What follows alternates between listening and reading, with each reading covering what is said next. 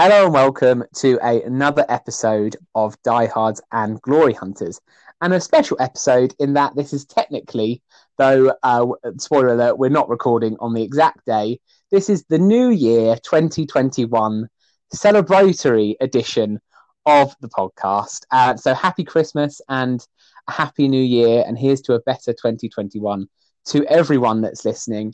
But of course, I racked my brains and I thought, who could I get on to celebrate such a massive moment? And there were only two people that came to mind. They are the they are what the UK has been clamouring for, more so than a vaccine. they are the Smith brothers, Pip and Nicholas. How are we doing, lads? Very well, thank you, George. Happy New Year. Happy New Year. Happy New Year to you both. Are you well? I am after that introduction. Most compliments I've got in a very long time. Oh, Uh, they know you heard it here first. Better than a vaccine. I stand by it. um, so I also, I suppose, um, rack my brains to sort of try and find something a bit different and something that would cause a little bit of debate because we do like a bit of debate. Um, and it felt it felt like I've been doing quite a lot of all-time 11s or best themed 11s of uh, of some club or some um, different theme recently. So we've changed it up a bit, and instead we've we've we've gone from 11 to a top 10. you can see you can see that I thought long hard how about how we might mind the podcast? um, so yes, um, I challenged them to come up with the top ten and the first top ten because who knows, this may be something that we continue as a little motif going forward. Um, but the first top ten is nice and simple. It is the top ten best players currently playing in the Premier League. And uh, I think both Pip and Nicholas have got their own um, orders waiting. And um, so we will go through them both, obviously, from 10 to 1. And though I'm obviously willing to listen to their pitches um, as to maybe why that a player should be in, or even why a player should be another, above another player, because that will be a source of controversy, no doubt. Um, but in the in the uh, in the case of some conflict, I will, as ever, have the deciding vote. So, um, without further ado, just just for clarification, are we going? I've planned this in my head for just off this season. That is also what I've gone for.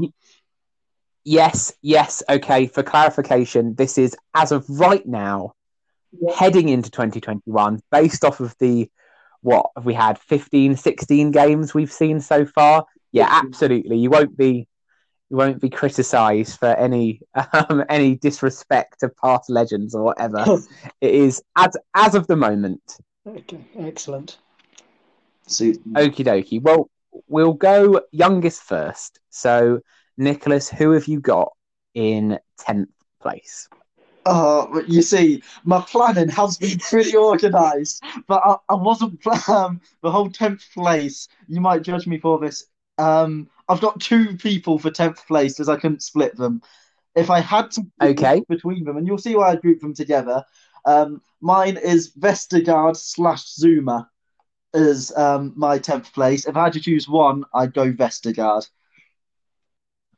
Wow! I mean, oh, uh, the listeners are aghast in their in their chairs, no doubt. We're off to an absolute flyer. of all the names that I wrote down in preparation for this, Jannik Vestergaard was not one I was expecting to come up. But go on, Nicholas. The floor is yours. Why do you think he deserves a Well, place? you see, I was making my list, and there's going to be some obvious play- players I'm sure we'll talk about later who are all strikers. I wanted to have, at least for the sake of fairness, 10% of my list to be defenders. so off the One one defender. One, one defender, 10% is the same thing.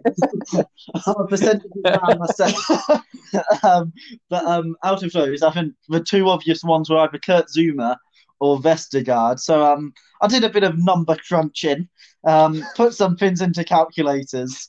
Um, no, no, I just used a website and compared the two. but um, Vestergaard for me comes out on top. I'm going to shock you here. Right. Wait, oh, oh, hang on. I was just going to say, when you say number crunching, did you just pick the tallest defender? No. because well, he'd uh, also win on that one. If, if you want to, if you want to play that game, I'm sure he will be in the top ten. But then, then again, so will Dan Burn, and he hasn't made my list. okay, so Pip, who have you got in tenth position? Well, I also had a very similar thought pa- thought pattern to Nicholas, which is that I was just putting in attacker after attacker, and as a um, in in my youth days of born under twelves, born under born town under eight The to dizzying twelve, heights of Bournemouth Juniors. the League and Cup double. anyway, anyway, as a goalkeeper and then defender, um, I also felt that I should have at least someone from the defending side. And the surprising thing is, if I had to pick a defender, Vestergaard was also the name that came to mind.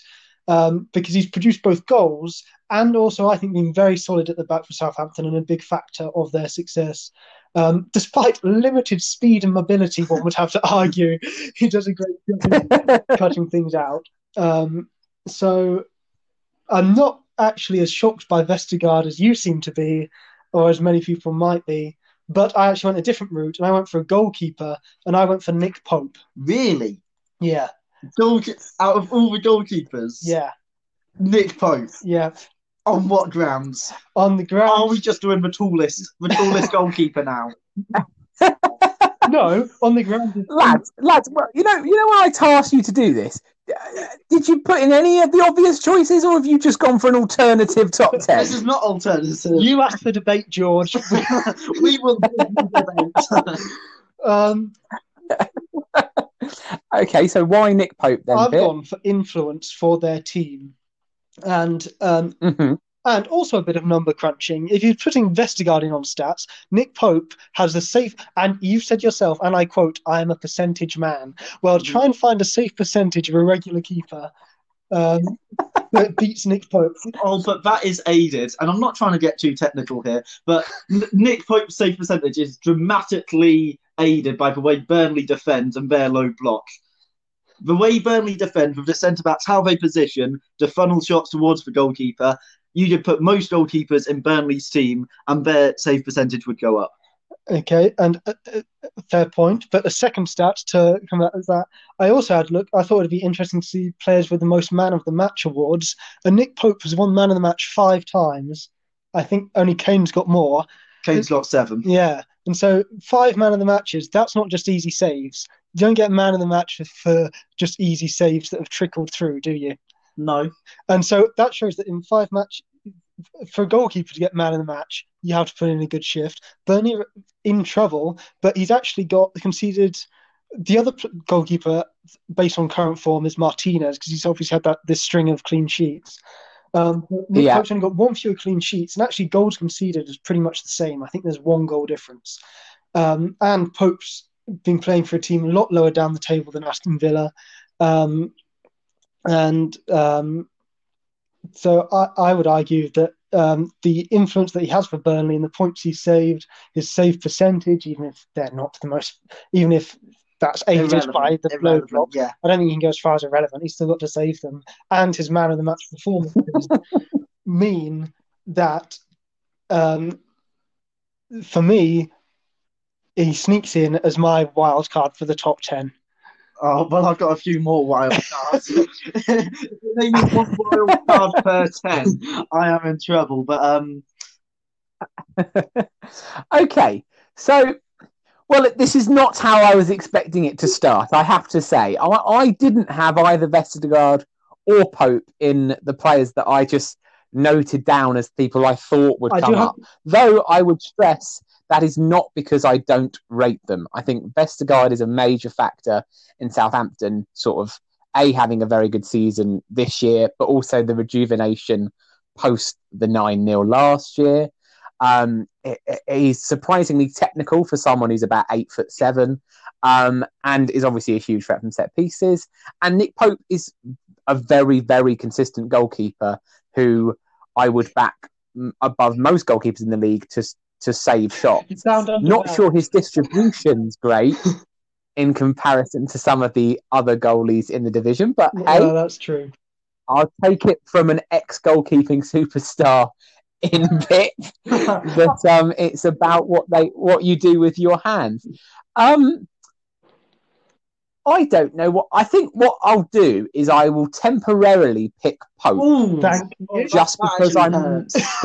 See, I thought I'd have your back. just because I'm not sure if another goalkeeper will get in, judging by who else I still think will come up. But I may be wrong. So to be clear, Pope is only. And when I say penciled in, that may even be pushing it.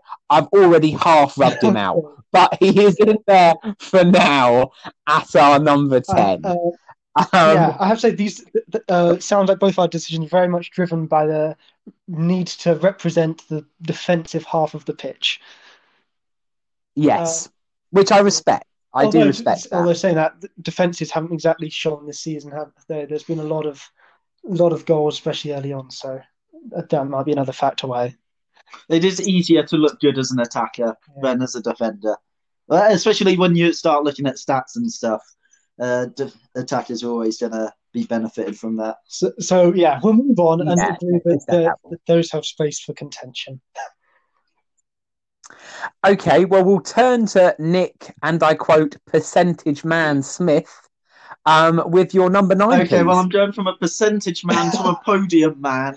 Okay, um, I don't know what that means. podium? Yes, you do. Yeah, I know what podium is. Okay, well, if I to- told you the person with the third highest dribble success rate and the second most tackles in the league, you'd be thinking they would, they would be a pretty good midfielder, fairly solid, got a bit of everything. And Is then Eve Yves Bissouma. the man you'd be thinking of is Yves Bissouma as my number nine. Right. Okay. um, what is going on here? I'd like to two Brighton fans on the podcast but he is quality. Oh, so good. No, don't get me wrong. I, I agree with you. I like Yves Bissouma. I think he's arguably Brighton's best player. He may, he's probably not in the best 10 players in the league. However, Nicholas, before I make this sweeping statement, convince me otherwise. Okay, top 10. I'm going. I maybe made a slight mistake. Maybe I was doing it in my head subconsciously, trying to get some sort some sort of formation out of this. But I don't think Right. there's many better CDMs this season than Yves Bissouma. The fact, and I'm going back to it, um, the third highest dribble success rate is impressive. The second most tackles also very impressive. Um, and I don't think there's there's a CDM like him that um, some of the big clubs have. I think there's a reason there's rumours about Arsenal being interested, about Liverpool being interested, and I think that's because so far this season he has been very good. Okay. Well, I'm almost terrified to ask, but Pip, do you have Bissouma I at don't number have nine? Bissouma. I, I resisted the temptation to go with Brighton favouritism because otherwise Tariq Lamptey. Oh, he did cross my mind. He's been, he's been injured. um, but no, I've gone for one, and I'm. This is. Uh, I think Nicholas is going to get angry here. If you say James Ward-Prowse, is it James? no, it's not James, Ward-Prowse? But it's another midfielder. Um, maybe also just the fact that I didn't want it stacked with goal getters. But um, I've gone, and this one isn't necessarily form, but I think just being good right now, so it still fits into the, the question. But I've gone for Jordan Henderson. That's that's okay. Okay. Uh, I mean, th- I think that's less controversial than Yeah. Bissouma, purely just because of his name. Uh, let's be fair, which is not, which is not necessarily fair, and that's why it is an interesting point that Nicholas poses because I do think that you could almost argue, and this is this is again possibly quite controversial, but Henderson and Bissouma not that dissimilar in terms of what they offer their No. team. Would that be fair to say? Um, yeah, fair. Uh, yeah, kind of fair. I think. Um, both very mobile, deep-lying players, really, aren't I, they? I think Bissouma's more of a ball winner than Henderson. I'm not saying Henderson doesn't do that, but I'd say that's kind of the main thing of Bissouma's game that's impressed me is his breaking up, is yeah, winning the ball, tackling, and so on, which Henderson also does. But I think Henderson's range of passing perhaps is probably better than Bissouma's. Yeah, I, yeah. I'm being slowly converted to more of a Henderson fan. Watching the Brighton Liverpool game this season, the first half, like many Brighton games to be fair, but the first half, Brighton were a lot more dominant. Second half, only change Liverpool made is bringing Henderson on, Yeah, and they were a completely different team. yeah, so a noticeable difference. we talk about kind of I, I Um, yeah, I watched that game as well, and I completely agree Uh, with you. Go and on. he, he's not one for the. Oh, sorry, Nicholas, but he's not one for the stats because he doesn't post big numbers in many of the except stats. from ground coverage, perhaps, but even I which you've that got to appreciate. I love a bit of ground coverage. Trying hard was probably my biggest asset in football, and so I've got a lot of time for a trier. Um, the, the other thing I'd say, so we talked about um, Henderson's kind of impact to Liverpool.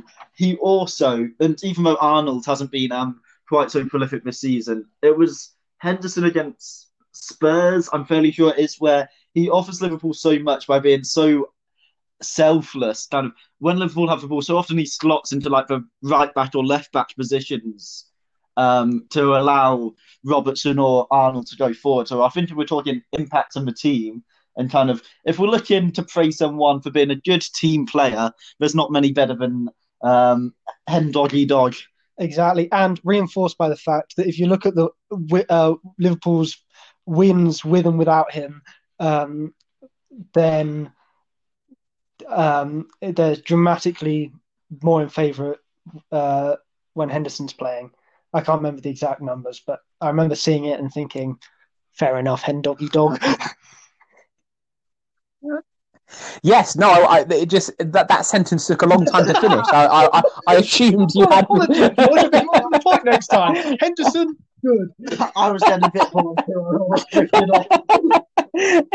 when, when it started, I was like, "Go on." I think we all knew what the point that you were trying to make. I just thought I wondered if there was something else coming. Sorry, Pip. No, it was it was very well made and very articulate. I might add.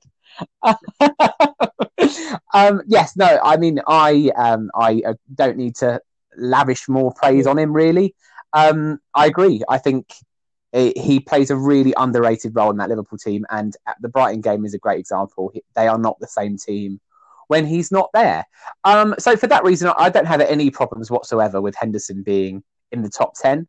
So we'll put him in provisionally at nine. I mean, th- there's no point really sticking to an order at this stage because I guarantee it will be subject to change as we keep going through. I don't think Bissouma's going to make it, but I'm sort of glad that you have brought um, people like him up because I did make a little list of people that I wanted to give an honourable mention to. So I, I'll mention a couple just now because I don't know if you'll say them, but obviously if you do, then great. Um, but a couple that have really caught my eye recently are Pedro Neto for Wolves, who I think is maybe arguably almost like the breakout star this season, actually, if you compare him to what he did last year. Um, I think he's got bags of talent, and at 20, he will be um, some player in the next five years or so. And the other one, who I unfortunately watched absolutely boss the game against Chelsea on Tuesday night, is um, is John McGinn, Oh, yeah. who I'm a big fan of. I think he's an underrated player. Um, I, I quite like. I quite like. so you you quite like him as well, Nick? Yeah, yeah, yeah. So I just thought I just thought if we were going to go with some, well, not honourable mentions, but um, slightly more obscure shouts, I thought I'd throw their names in the hat with the with the Bissoumas of this world. Anyway, um, so Jordan Henderson is in at nine provisionally. Um, Pip, we'll switch to you. Who have you got at number eight? I'm not entirely happy with this one, based on yeah, based on the question. Um, but uh, I've gone with Liverpool again, and I've gone Sadio Mane just because. Not at all. No, I, I, I'm- I'm removing that one straight away. If we're going off this season, Yeah, and that's why I said I'm not entirely happy, and I'm open to criticism because he's gone long stretch of this season without scoring, um, and I think I have just been swayed by how um, good he's been in the past, and um, he still is really good on the ball. Um, he hasn't matched the um, stats of last season, but um, I mean, and also maybe it's just that Liverpool are top of the league, look like favourites again this year, have been the best, and so it's easy to look good in the best team, I guess. But uh, yeah, I've gone to Sadio Mane. Um, just an all-round good player, and even if he hasn't scored as many goals, um, still quality. Yeah, no, well, I, I don't think that's that Oh. controversial. I think I'm guessing Nicholas is against it because of his lack of goals I this season. his output correct? This season. Don't get me wrong, I'm still a massive fan, but his output, if we're going off this season, if he's getting into the top ten, then the likes of Marcus Rashford, who's got more goals and assists, should also be getting into the top ten. Um, and he's not. He hasn't made mine either. So while I agree, kind of, he's a good player. I think going off this season, um, I I don't have him in here at all. I don't have him higher up. I obviously haven't had him lower down, but um, he hasn't got into mine. My number eight, we're on now, um, is Danny In. He's been injured Yep. for part partly this season, and I know I've brought up numbers, and Mane's um, got slightly better numbers, one more assist than uh, Danny Ings, but in a much better team. I'm, if we're looking at contribution to a team, you've got to put Danny Ings as being very influential in that Southampton team. Oh, now this is an interesting one because I'm a big Danny Ings fan. I have to say, I've said this a couple of times in previous episodes. I think he's almost an all-round striker. He does everything that I would want um, from a centre forward. I think he's he's a very classy player, Danny Ings. But ironically, I, I wonder if your argument sort of goes against you here, Nicholas, just in that he's not been as prolific this season because of injury problems. Whereas obviously last year he would be nailed on. But then that also is the Yeah. case with Mane. I mean, to be clear, I think we, we should clarify. I think if we were picking a best 11 in the Premier League, Mane would have a very good Yeah. chance of being in it at any time, that is. And the only reason that he's not an absolute cert this time is purely because he's not been as effective this season in terms of numbers. But I still don't think his overall level of performance has dropped that much. And much. if you're looking at just if you just take this Hmm. at pure face value, who is the better footballer, Mane or Ings? I'd still say Mane. Yeah, yes, You want to go with an yeah, Ings? agreed. Yeah, Um, then I'd uh, question why you've gone for Ings over someone like Calvert Lewin, who scored more goals than Ings. I compared. I'm glad you raised it because I was gonna I was gonna mention it otherwise. I looked at um. I compared the two because there are two people kind of you've got to think about when um who's done well this season. But um, while Calvert Lewin, yes, has got more goals, he's also played more games. But also, and I know there is an art to scoring goals in the six yard box, but Calvert Lewin's goals, so um, a few of them he's stolen off Richarlison, um, but a lot of them have been made by the other team. I think Danny Ings is a lot better at creating his own goals than Calvert Lewin. Well, you're right. If you put- if you put- oh, I agree with that. Yeah, I agree with that. Everton I, he's um, he's doing better than Calvert Lewin is in the Southampton team for sure. Oh, that's see. I was I was with you, Nicholas, but that that is a big claim. I mean, it's one that we'll never know the answer to. I definitely agree. Danny Ings is a better all round player than Calvert Lewin. I'm I'm totally with you on that. I think he's got more to his fit, game. Um, whether whether he's would do better in that Everton side because I guess the, the problem with that is that so much of Everton's play now is is is catered to Calvert Lewin. They Yeah. put a lot of crosses in the box because of him.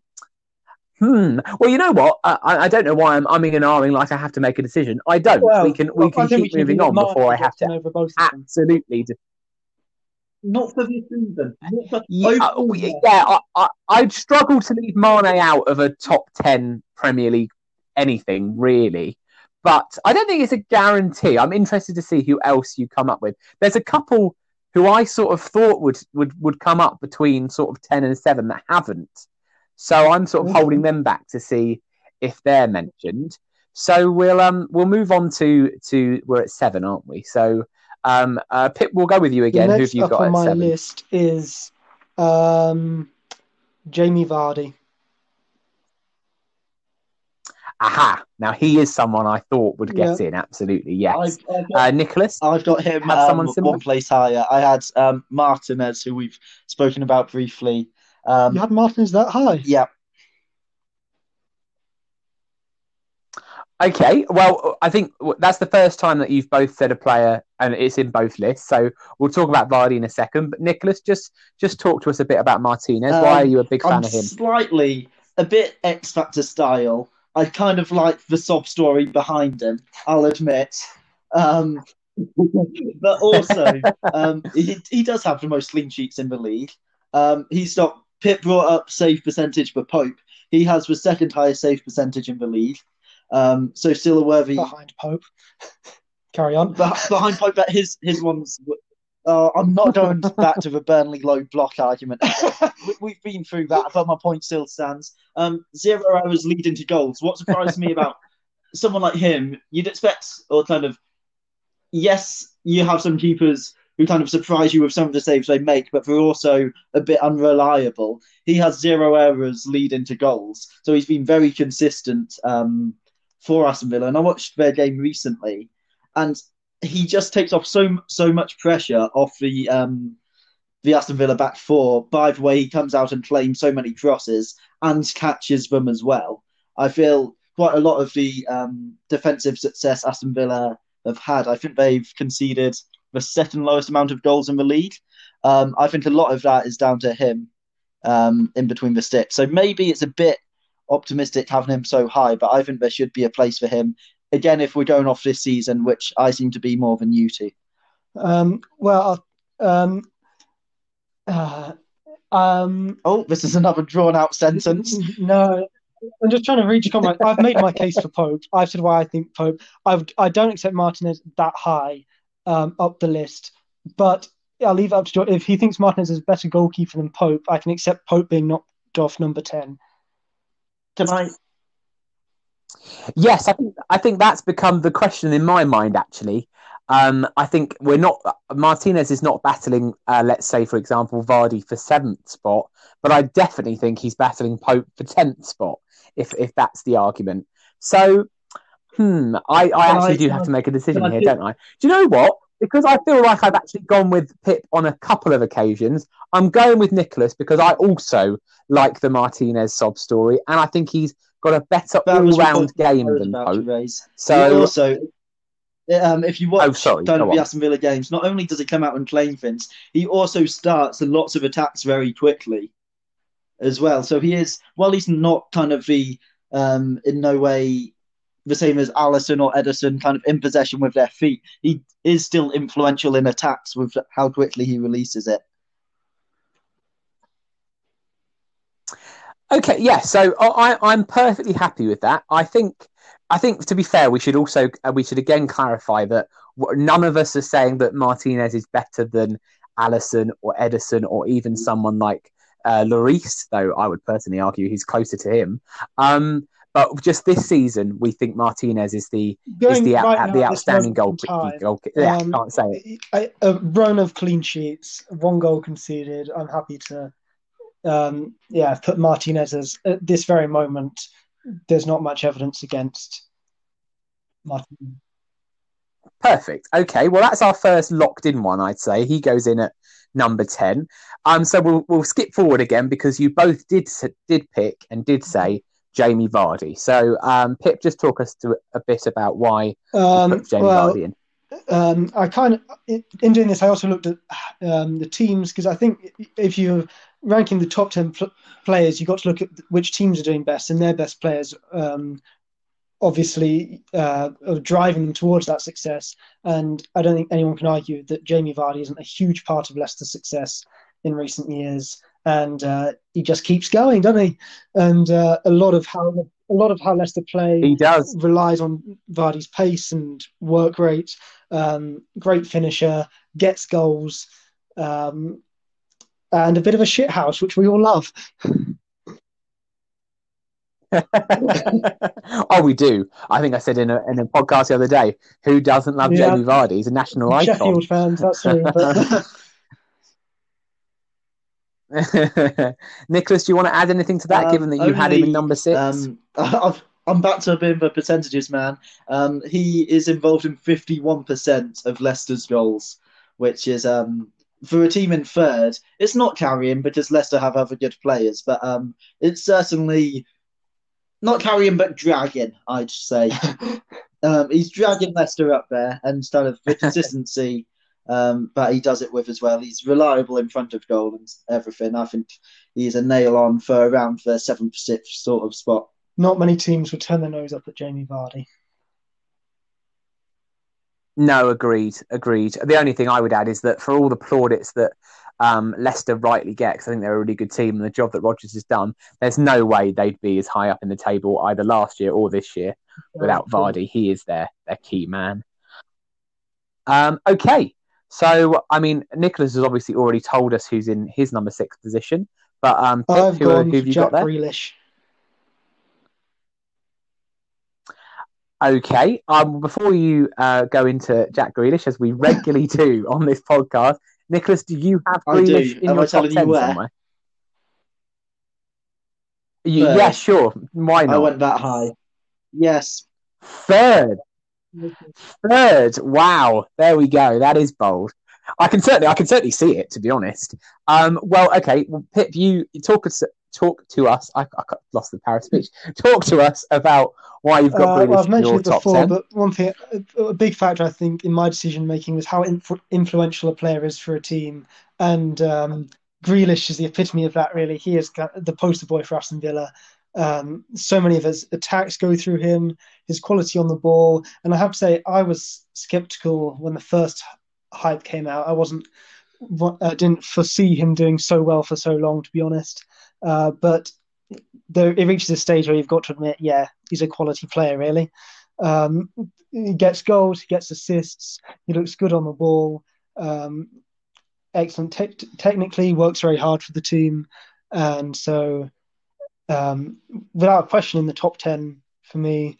Um, I didn't rate him as high as some of the others because um, maybe a little bit of team bias, but also just hasn't performed for so long with such reli- reliability as the players above him. Um, but yeah, been excellent this season. Uh, so good for Villa.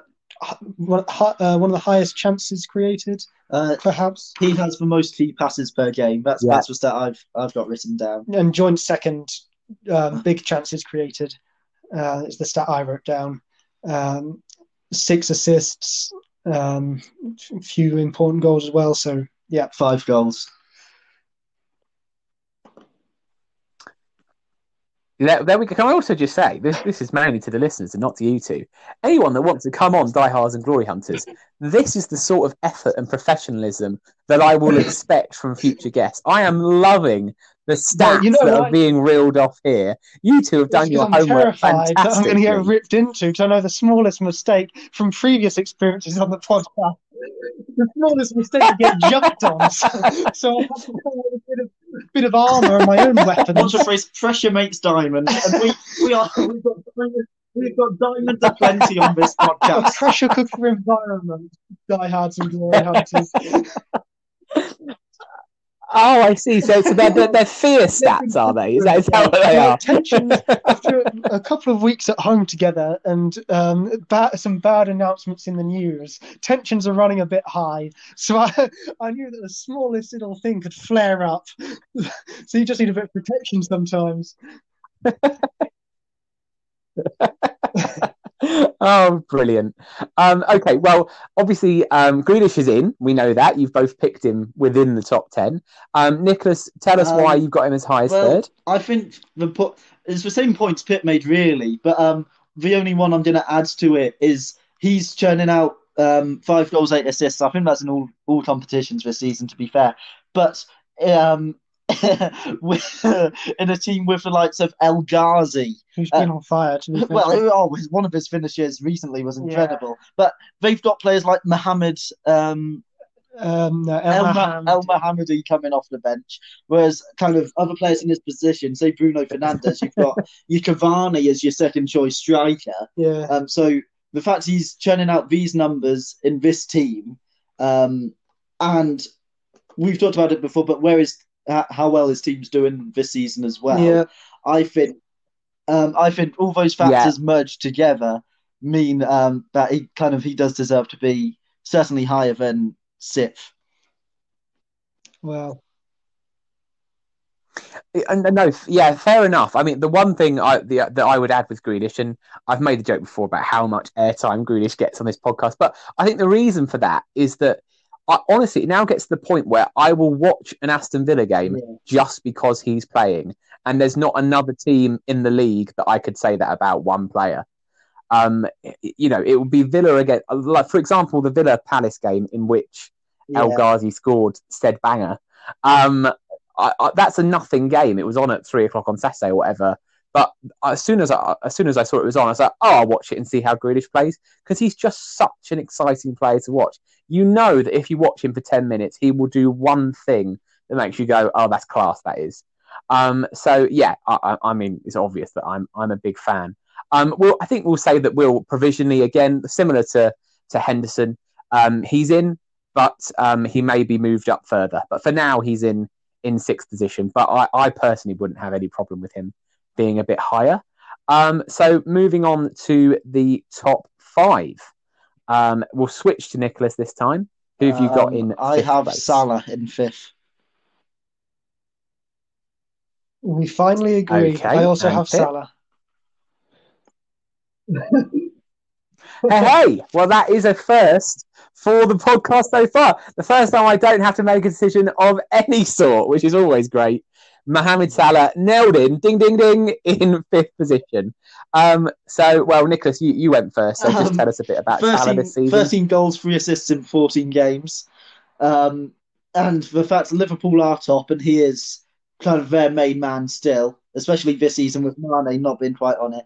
There are Yeah. points last season where you could kind of argue that Mane was the one almost leading the line. But um, he's just, with such consistency every game, um, and he does it in all games as well. He's not like um, some players get criticised, don't they, for only scoring against the small teams or whatever. He kind of um, he does it against the big teams. He does it against the small teams. He's just that consistent.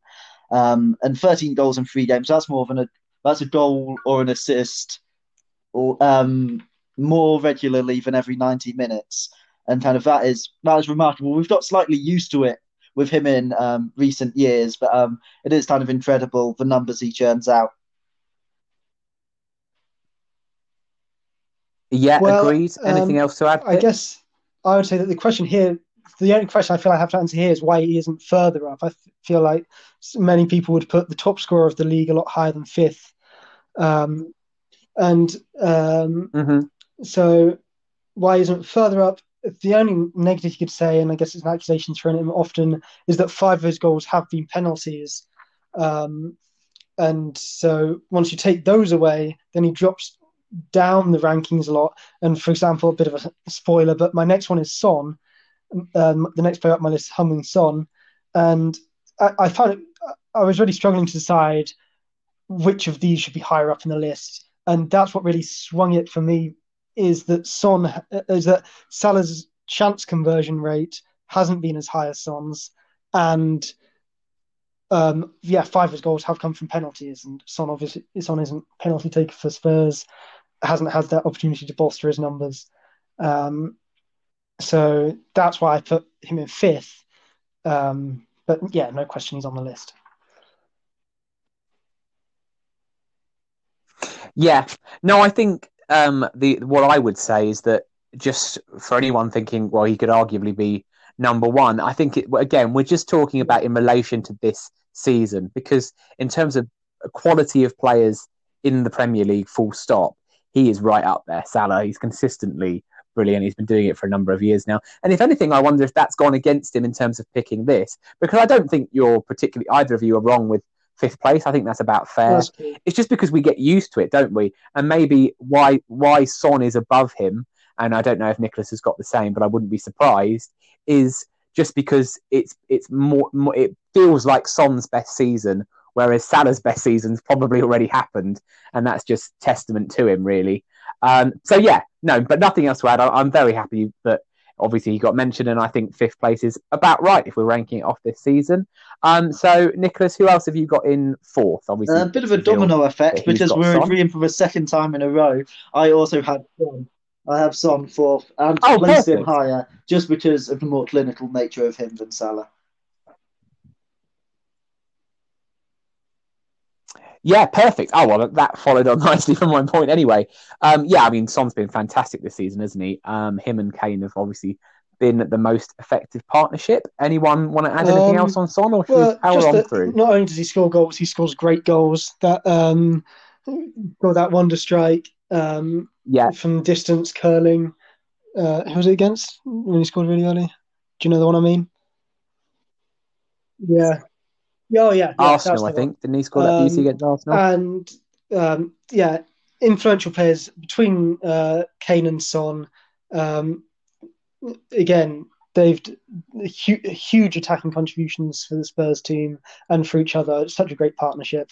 Um, and uh, I know Spurs fans rate Son very highly. Um, in fact, I got because I was struggling with this Son Salah debate and got in touch uh, with a couple of Spurs fans, friends of mine. Shout out to Matt and Campbell. Um, um, yeah, and uh, it's just so important to Spurs. Um, and uh, yeah, that's my point. Not the most eloquently made one, but um, he's just really good. he is just really good. Yeah, I think that sums up quite nicely. Um, okay, so before we get into the top threes, though, obviously we know that one of Nicholas's um, top three is Jack Grealish, of course. I'm just going to do a slight recap um, of the players that we do have in already. So after much debate, um, we have gone with Emiliano Martinez of Aston Villa at number 10, who is obviously the only goalkeeper that we've mentioned. At number nine at the moment is Jordan Henderson. Um, and though that's provisional, it's start the, the further we've gone on this, I've started to feel that that's about right, unless anyone else um, comes up with a last minute shout. Um, eight, we don't have anyone at the moment. Players that were mentioned were Mane, Ings, and even a, uh, or mainly from a point of comparison, but Dominic Calvert Lewin. At seven, um, we've got someone who is absolutely nailed on in Jamie Vardy. Um, at six, we've got at the moment Jack Grealish, though he could end up higher. And then five and four are the other places that are absolutely settled. Um, in but the fact that both Pip and Nicholas picked them, and that's five Mo Salah and four Heung-min Son. So, uh, Nick, obviously, we know that you've got Grealish number three, and as I said, he may end up there. Um, but Pip, who have you Um, got again, in I've gone slightly inconsistent with my interpretation of the question here because I've just gone for who I think is one of the best players and another player who hasn't reached the heights of previous seasons. Um, but st- I still think performances have been great, and there are a few stats, a few secondary stats that are good. But I've gone Kevin De Bruyne. Yeah, I have to. I'm glad he came up because I, I actually think he's not getting enough credit this season because I don't know if his levels have dropped. Yeah, I just um, think his team's levels have. Um, Yeah, every time I see him play, he's yeah, still he's their one of best the. player. um, I'm sorry, Pip. yeah, one of these players this season, maybe like Mane, who hasn't scored as many goals. I think he's only got two or something.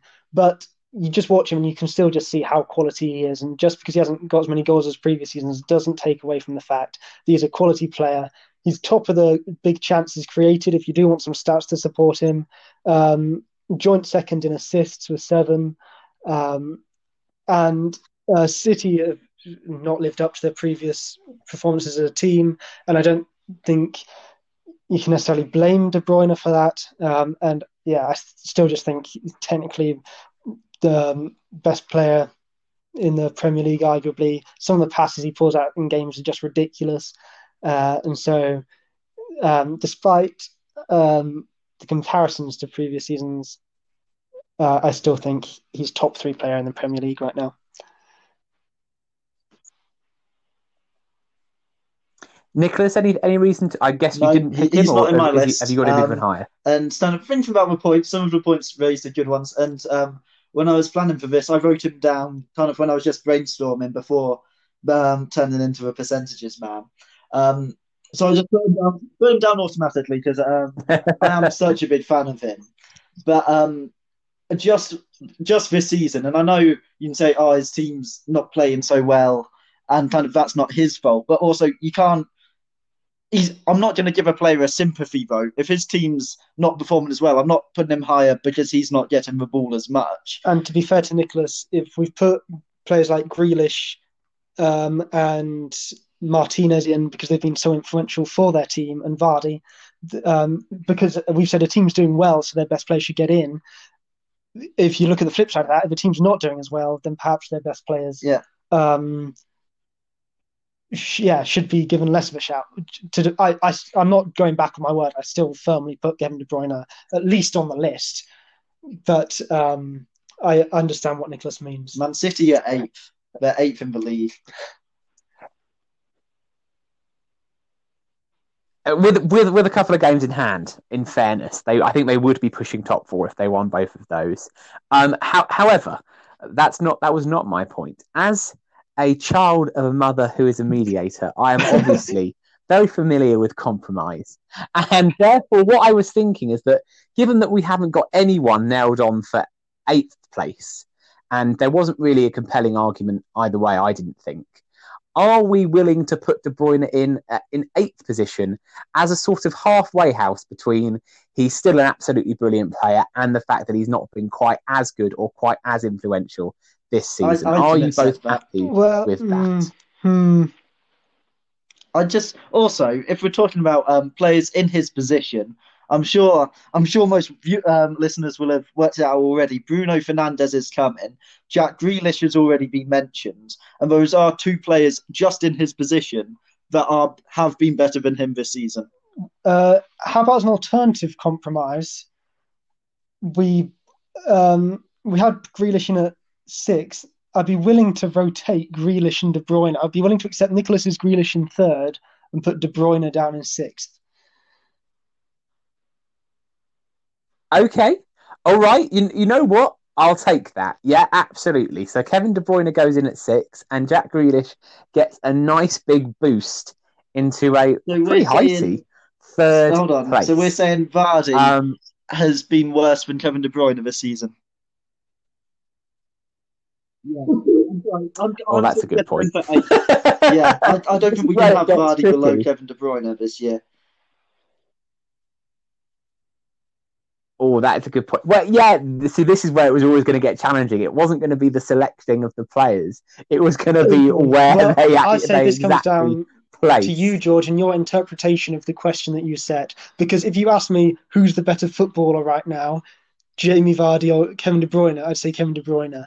If you say who's done, who's played better, who's in better form, who's played better for their team, done more for this te- their team this season, then Vardy. So Yeah, well, uh, this is how I will choose to answer. I, to be honest, when I set you the question, I, I left it. I, I don't want to say deliberately, but it was open ended. It, it required some interpretation of how you answered it, and I'm glad that you both seem to, to an extent, have answered it in the way of who's been impressive this season, rather than just picking the objectively best players. Because I actually think if you were to do that, De Bruyne would be number one, in my opinion. Um, so, given that we're not doing that, and that's not the way that the list has gone so far, I will put De Bruyne in seventh place, and I will bump Jamie Vardy up one because I think Nicholas. When Nicholas said that, I did think, yeah, that that that sounds wrong because Vardy has definitely been both more important and just genuinely more impressive than De Bruyne this season. So Vardy also gets a smaller boost and goes up to sixth place. And don't worry, listeners, I will try and attempt to recap all of the changes and our official top 10 when we actually do finish. But for now, well, I mean, Nicholas has already Well, stated, I think he was in yeah. second place. uh, Um, I've gone the other Yeah, way. I've and- gone, and Fernan- Pip, who have you got? Kane second. right, okay. Well, uh, I'm sort of maybe guessing then who are, you might as well say it, who are your number one picks? Yeah. Okay. Good. that would have been a horrible shocker if someone had said something like Joel Veltman or something. But, um, but yeah, I I agree with you. I think they have been the two outstanding players in the league this season, and this is also perfect because basically you both get to pick one to represent to argue who should come out on top because we're all agreed that they're the top two. It's about deciding who is number one. So uh, we'll start with Nicholas. Why did you pick Harry First Kane of all, as most goal one? involvements out of any player in the league. Also, the most man of the match awards out of any player in the league. Um, and the, te- the 10 assists is ridiculous. Yeah, Um, and he's only he's got one less goal from than Fernandes. And also, um, the thing because I debated these two as well, but the thing which made me put Kane ahead of Fernandes is um, not the stats, surprisingly, but if you watch the Tottenham games, he makes some very important tackles and stuff defensively. His defensive output for Spurs from set pieces and stuff, Mm. uh, he has actually saved Spurs, I'd say, at least three or four goals this season as well. It's a big claim. But um, yeah, speaking to Matt Campbell as well, I haven't watched as many Spurs games myself, but Matt Campbell um, said that just his all round play is phenomenal. And uh, I believe the quote was it's almost like there's nothing he can't do. Um, they made the same point about heading away from corners. Um, just all all round, he can assist. And you're right, 10 assists is crazy. And if he kept it up, there's a chance he could break, break reach De Bruyne's assist record, De Bruyne slash Henry's assist record. Um, and uh, and he gets goals and he assists. Yeah, he, he does everything. And um, you're right. If I, I quoted the five man of the match awards for Pope, seven man of the match award for Kane is, um, yeah, of course, even more impressive. Um, and so Kane all round great. The re- the only reason I put Fernandes ahead is from, um, from watching Man U games. Yeah. It is as if just every single Manchester United attack, it's Fernandes. Just every single attack, no matter what side, what position, it always seems to go through Fernandes. Yeah. Um, he seems to get a goal or an assist pretty much every game. Um, and uh, I don't I don't have percentages of um, goal involvement or anything Fifty-four percent. Of Manchester United's goals. He's either scored or assisted. Yeah, the reason I put Fernandes is just so influential in everything Manchester United do, and um, I know. And if you're talking about this season, then the difference um, between Manchester United really struggling and having to scrap the Europa League to then get um, to well now they're pretty much back on title contenders, and I think you'd have to argue that really it's Fernandes that's driven that. Can I can I counter this before you mediate, George? Um, is fifty-seven percent, Nicholas. Yeah, go ahead. fifty-four percent goal involvement is impressive. Harry Kane is on seventy-three percent, and if we're talking That is about a madness, to be fair. if we're talking about um, Fernandes's impact on Man U, we can only hypothesize. But where would Spurs, including Son, where would they be without Harry Kane? I think he makes more of an impact, or at least equal impact, to the Spurs team as Fernandes does to Man United. and I'm, I'm kind of arguing against myself here, but also to um, have so many goal involvements from a team that's been accused of playing too defensively and parking the bus um, recently um, is also very impressive to be top of the assist chart and um, pushing the top of the goal chart um, in a team that's been criticised for being too defensive Yeah. whereas Manchester United have had their problems, but they still play fairly attacking football. Um, yeah, I mean, I'm on the fence. I just um, Fernandes. Yeah, I play, play purely because when I watch a game, I just find it kind of laughable at how often the commentator says Fernandes on the ball and just the predictability of anything happening for Yeah. Manchester United being Bruno Fernandez. But I guess it sounds like the same might be said for Son. Maybe I've just uh, for for Kane. Maybe Seventy-three percent goal involvement is ridiculous. maybe I've just not seen as many Spurs games as Manchester United games. my my verdict is as follows. I have to say, Pip, that when you were talking about Fernandes, I was nodding my head, um, thoroughly in agreement. I, I- everything you said is is true. It is crazy. I just how useless they are without him because it's. I actually think it's almost uh, an insult to the other United players just how reliant they are with him. Because I'm not even joking. At times, it, it's like, oh, where is he? Where is he? We need to find Bruno before we can actually do anything. It's crazy how much of an impact he has had in in in that team. And uh, United being second in the league, it, it, seems weird to me. I mean, I, I've seen a, obviously quite a few of their games this season, and at times it, they don't look like a great team, but he is so important in dragging them through games. However, what I would say about Fernandes is I think, and most people would, I, I think, agree with yep. this, he is the player of 2020, but that is not what we're picking. And if we're going purely off of 2020 21 season, which is sort of what this list has developed into, and that's absolutely fine with me. I, I'm I side with Nicholas ever so slightly because I think Kane has been the outstanding player so far, though Fernandes is second, isn't he? And, and as it stands, they're the two who are surely racing for PFA Player of the Season um, at, at, at, the moment. Yeah. So it'll be interesting to see how the second half of the season goes. But but no, yeah, but very good arguments from both of you. I totally buy it. Big fan of both players. Um, but I will lock in Fernandes in second. And number one and player of the season so far is Harry Kane. So, to recap, mm-hmm. and this has worked out perfectly, might I add. we are only missing one position, and that is eighth.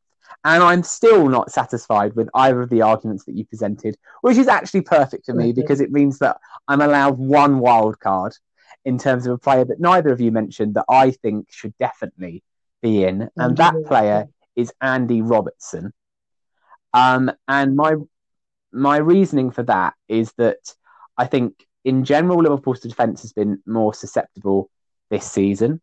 Obviously, Van Dijk's a massive miss, um, and um, obviously, and you know, if he wasn't injured, I'm sure he would probably be in this ten. You know, if not the top five. Yeah, exactly. Um, but Robertson, for me, his levels have not dipped, and if anything, he's actually been more of an attacking threat this season.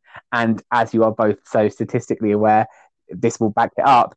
He's now more of an attacking threat in terms of producing assists than even Trent, which obviously um, n- was not the case last season. Yeah, exactly. So I, I think Robertson, he, he's just so consistent. Still, in a way, underrated. I think, even though uh, you know, ironically, we talked about him um, in our world 11. Um, but I just think he's, we talked about Henderson, but the, the same sort of logic applies. He's such an unsung member of that Liverpool team. And I just don't think he has a weakness as a fullback. Um, and as, again, I'm just repeating words that you two have already said, because we focus mainly on attack in this list. Um, and I don't actually think, we, as it stands, we have a defender in there because I didn't buy the um, Vestergaard shout.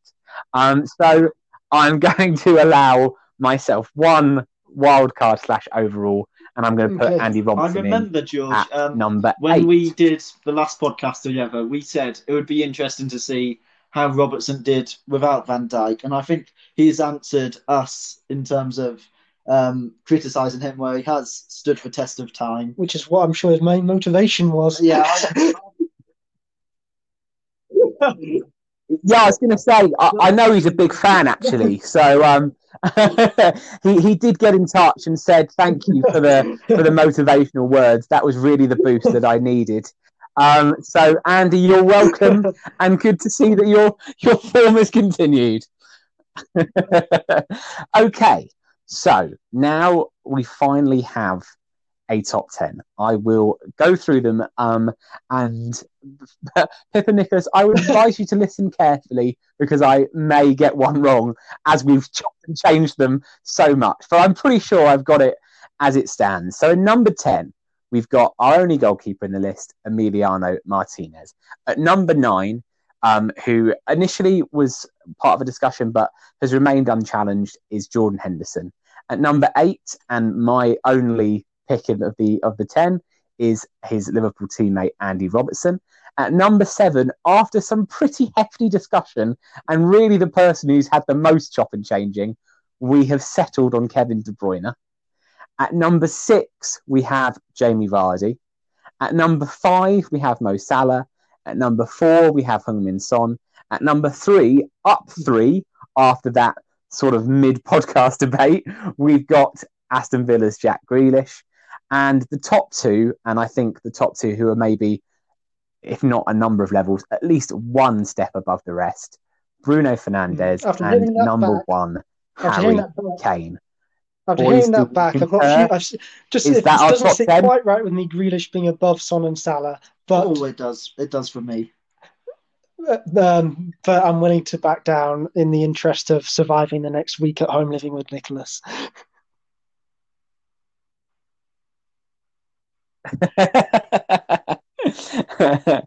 yes, well, there we go. Locked in. That is the Die Hards and Glory Hunters top 10 Premier League players 2020 21. A massive thank you, as ever, to podcast superstars, No worries, the Smith Thanks for having brothers, as Nicholas. always. Thank you so much for coming on, boys. No worries, no worries. Um, and for everybody listening, as ever, um, follow the podcast in any way that you can on Instagram, Facebook, and Twitter. Um, there will obviously be new episodes coming in the new year.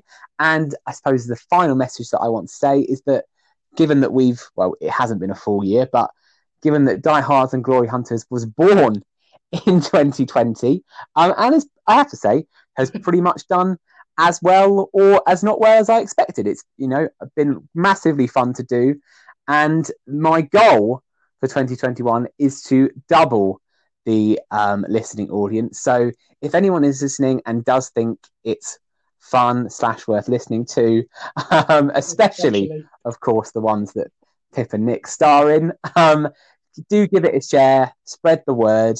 I would really appreciate it.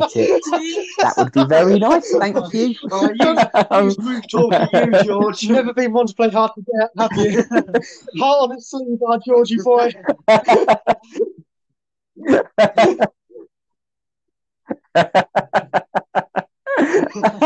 right.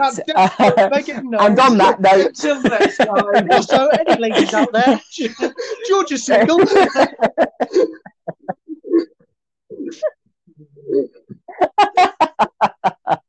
I was going to just end it on a classic and a happy new year, but you've both spoiled it. Typical 2020, that, George. What do expect? Uh, well, there we are. Um, speak to you all soon.